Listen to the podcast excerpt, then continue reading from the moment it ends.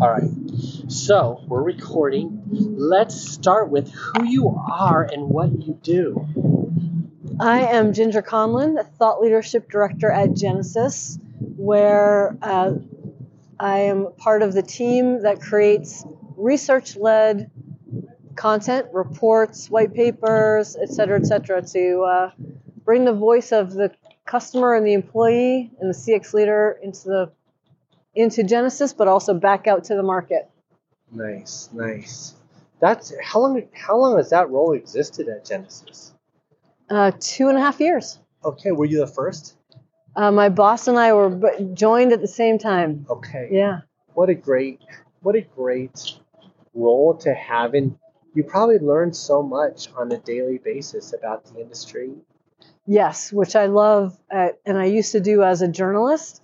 Uh, just kind of keeping an, an ear out, so to speak, of what's happening in the market, what's important to CX leaders, what customers and agents care about, and then sharing that back out. It's fun. Nice. Do you want to do you want to talk about your journey up until Genesys? Like what? I love the journalism piece of it. So you know how to ask the right questions.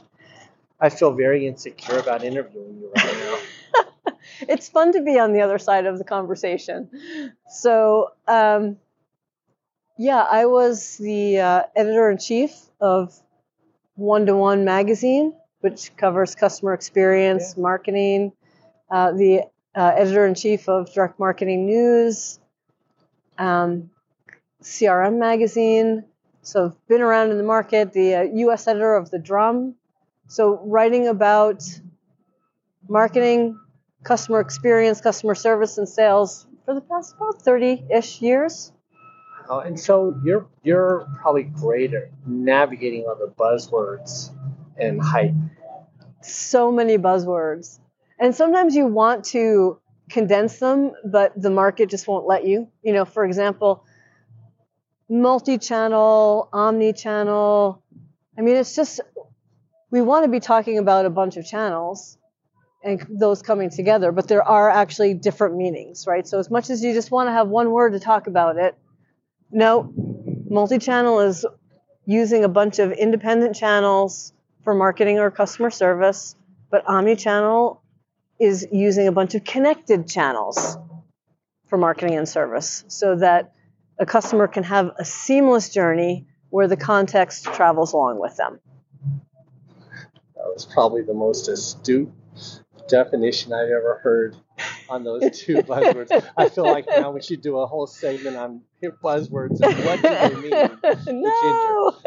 So, what a great history. Now, you ended up in customer experience. Did did you choose that or did that choose you? I love that question. I think that um, it chose me because I'm inclined towards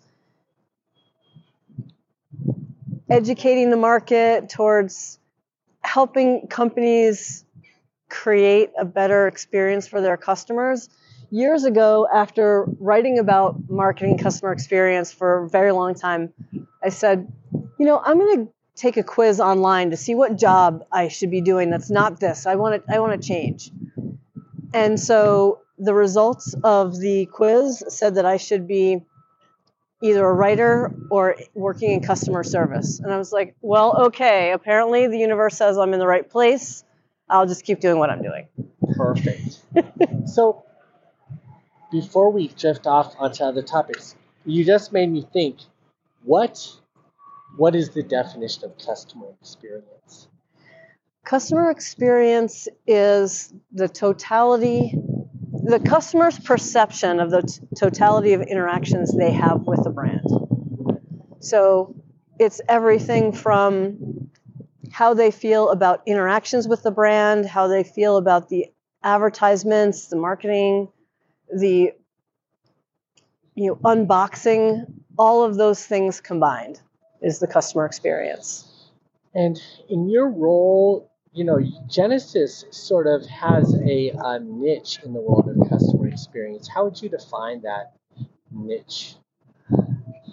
Genesys is focused on experience orchestration, so helping its customers create that connected journey for its customers wherever they're coming in for service or for information or to solve a problem with a brand and then helping that brand get that customer seamlessly through to the resolution that they're looking for. So you make me think since I have you, I feel like this is such a rare, it's a little more rare opportunity to speak to somebody steeped with so much uh, richness in knowledge um, within the industry.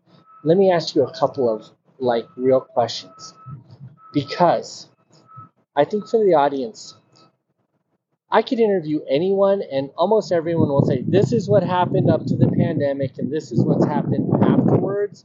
But there's always this uh, hangover of like before and after. But I think you have the, um, and you can correct me if I'm wrong, I just feel like you might have the sensibility to not bog us down in what happened leading up to and during the pandemic can you share the fresh new ideas that have emerged since the, the time of which we will not speak? I think a lot of the fresh new ideas are actually trying to improve upon what's been happening. Take the pandemic out of it, just over time, right? So companies have been trying to use advanced analytics to understand their customers to deliver better marketing, better customer service for years, right? And it's an it's been an evolution. It will continue to be an evolution because they want to get it right. Because if you if you use it, say for chatbots, and a customer comes and doesn't have a great experience, they're not going to come back to your chatbot, right? So you've got to take your time to get it right, and that's so it's people are kind of putting their toes in the water. They they want to move fast, but they also want to be cautious so they don't mess up the customer experience. And they're trying to be more creative about how they can use tools like advanced analytics in their customer experience to make it better to make it better for the customers to make it better for the employees to make it more you know profitable in terms of of what's happening within the company and so there's a there's a lot of that that's that's more evolution than wholesale like this is completely net new thing. What what happens is like with chat gpt bringing up all this hype around around gener, gener, generative ai um, generative ai has been around a long time. Large language models have been around but they were kind of hidden in the back right? Companies are using them now chat gpt comes along and it's in everyone's talking about it. And so now there's like this rush to what should we be doing right? So there's a lot of companies trying to rush but there's also a lot of companies saying okay how do we use this wisely? And i think that's happening in a lot of areas where what the hype gets the, the, the shiny object gets the attention but there's still a lot of evolution in the background it's it's interesting. What I heard you say was the the one of the things that was born from the transition was cautious creativity. Yes. Is that fair? I like that. Okay. Co-signed and endorsed by Ginger. No. um, okay, so what are you paying attention to? You're doing a lot of research. What are you digging into? I mean, please, please let's not um, let's not have another conversation about AI and all that. What what else is happening? uh, I'm just protecting my phone because it's like oh yeah overheating. I think I think we're okay if we put it here out of the shade. Yeah. So what are we paying attention to? Well, we're paying attention to what customers want and what employees want and how that translates into what companies are actually doing. Because, of course, it needs to be a win win, right? I mean, just as much as you want the customer to always be right, and as much as you want to do all that you can for uh, your employees, you also have to, it has to make business sense, right? So, um, some of the research that we've done, like the state of customer experience, 86% of consumers say that a company is only as good as its service. That's big, up from 70% in 2021. So, what are companies doing about that? Right? So, then we, you know, we- we're asking those questions and following following up to see what's actually happening in the market. And you know, it's interesting just to see where companies are focusing. A lot of the focus area right now on the CX leader side. When I mean when I say CX leaders, I mean those folks in charge of the customer experience, no matter what their title might be, is trying to create, like we were talking about before, those omni-channel experiences. Like just make it seamless for the customer and bring the employee into that in ways that they can deliver a better experience because they're getting the information they need about the customer in the moment. That's a lot. That was quite a bit. So let me see if I can I can get at another truth with you. The um all right, let, give me your hot take on people. I'll give you my hot take, and then you can Okay. you can criticize. people say the jump from GPT uh, 3.5 to 4 was let's call it an order of magnitude. Mm-hmm. And then people say, oh, wait till we have GPT 5, that's going to be this much more. And then they say 6 is going to be this much more. Here's my hypothesis I don't think we're ever going to get past 5. I think, like, to double 5 is like would take all the computers and power in the world. So, like, am I, am I, am I on base or off base there? Well, What does the research say? the research, the I don't know actually Okay, what the okay, okay, research okay, okay. what do what do you think? What do I mean? I think that companies are going to try and get the most they can from ChatGPT and all of its competitors. Uh, you know, I think AI is going to be evolutionary, but we have to use it with all the precautions of um, security and of making sure that um, Accuracy. accuracy, uh, you know, DE and I is is is is in Yeah. there. Yeah. Um, you know, so just using it, you using it how you should, not just because you can, Hmm. right? And so, okay, great if we can get to you know level five, level six, level seven, but is it meeting our needs? Let's let's walk over here to the shade and keep talking. You know, it's so funny. I was just talking to someone, but my old boss used to say, just because you can doesn't mean you should. And if you don't believe me, just type that into Google and you'll get a bunch of examples of people who who should have known better.